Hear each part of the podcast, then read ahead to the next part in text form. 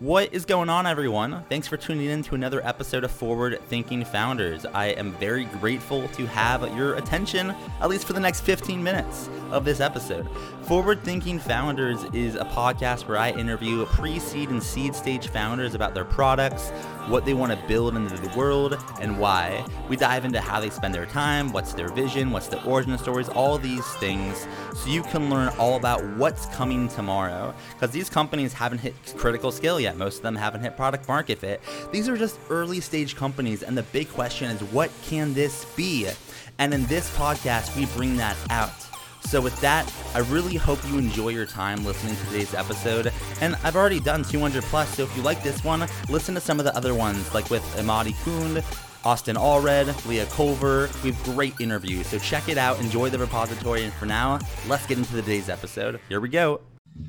All right, how's it going, everyone? Welcome to another episode of Forward Thinking Founders, where we talk to founders about their companies, their visions for the future, and how the two collide. Today, I'm very excited to be talking to Matt Ryback, who's the founder of Dreamfully. Welcome to the show. How's it going? Thank you so much for having me. Pleasure to be here. I'm doing okay. How are you? I'm doing pretty well, just podcasting, talking to awesome founders, and now chatting with you about what you're working on. And for people that haven't heard of Dreamfully, what is that? What are you working on? Dreamfully specifically is a digital wellness app that helps you manage your stress, anxiety, and feel better through visually guided mindfulness aids. We call them dreams. So walk me through a little bit about what this looks like. If I were to become a customer or a user, what would I experience if I kind of engage with your product? Yeah, so one way to think of it is when you look at mindfulness and meditation and the applied experiences we can get from available software apps like Headspace, Calm, it's almost primarily audio-based experiences. You have to stop what you're doing, throw in some headphones, listen to somebody's voice. And if you think about it, that's a really limited value proposition, with 65% of all people being visual learners and the majority of people preferring like dynamic, engaging visual content, as is the trend. There's not really an option for mindfulness that matches that need. And so what we offer are simple guided breathing tools to more immersive mindfulness journeys or dreams that you go on that incorporate not only guided breathing, but also narrative and visual immersion as well. And why did you decide to kind of start this company, Arius? In other words, what's the origin story for Dreamfully? Yeah, definitely. So meditation has always been, the first time I started meditating was when I was 16, when a close friend and mentor introduced me to the practice. And it has definitely been a transformative experience. It's made me a happier, healthier person. Never thought I would do anything professional with it. Like, why associate something so sacred and nice with stress and obligations? But then I actually got involved in the startup scene after I graduated from college. And I was working with some entrepreneurs who were doing stuff with meditation, in this case in VR and immersive media. And basically that led me to see I have my own vision of how meditation can be shared in a really personal, effective, cool way. And also the ways I was seeing it already happening struck me as a little inauthentic, like people pursuing businesses that didn't actually even meditate themselves, which is kind of crazy. And so all of that led me to go pursue my own vision, which turned out to be Dreamfully right now. When you decided you wanted to pursue your vision, which you said is Dreamfully, what was the first thing that you did when you decided you wanted to work on this company? Like, I think a lot of people, like, they think they want to start a company, and then they go out and then they're like, all right, now what? For you, what was that? What did you run ads? Did you raise money? Did you find a co-founder? What was your first couple of steps? Yeah, that's a really good question. So when I first started, we're not focused on VR right now. But when I first started, that's what we were doing, is building virtual reality experiences. And so I knew I needed to find someone who could help me build them. And that was eventually how I connected to my first partner. We've been working together for a while now in various capacities. Patrick Jarvis, who comes from a long career at Lucasfilm, Industrial Light Magic, And he just brought a ton of experience in terms of like what it literally takes to make a certain type of visual vision come to life. And that was kind of like day one, I guess.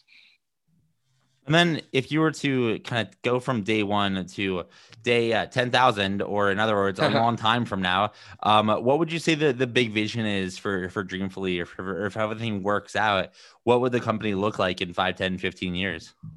Yeah, great question. So ultimately, what I think about is how can we incorporate meditation and the principles of meditation?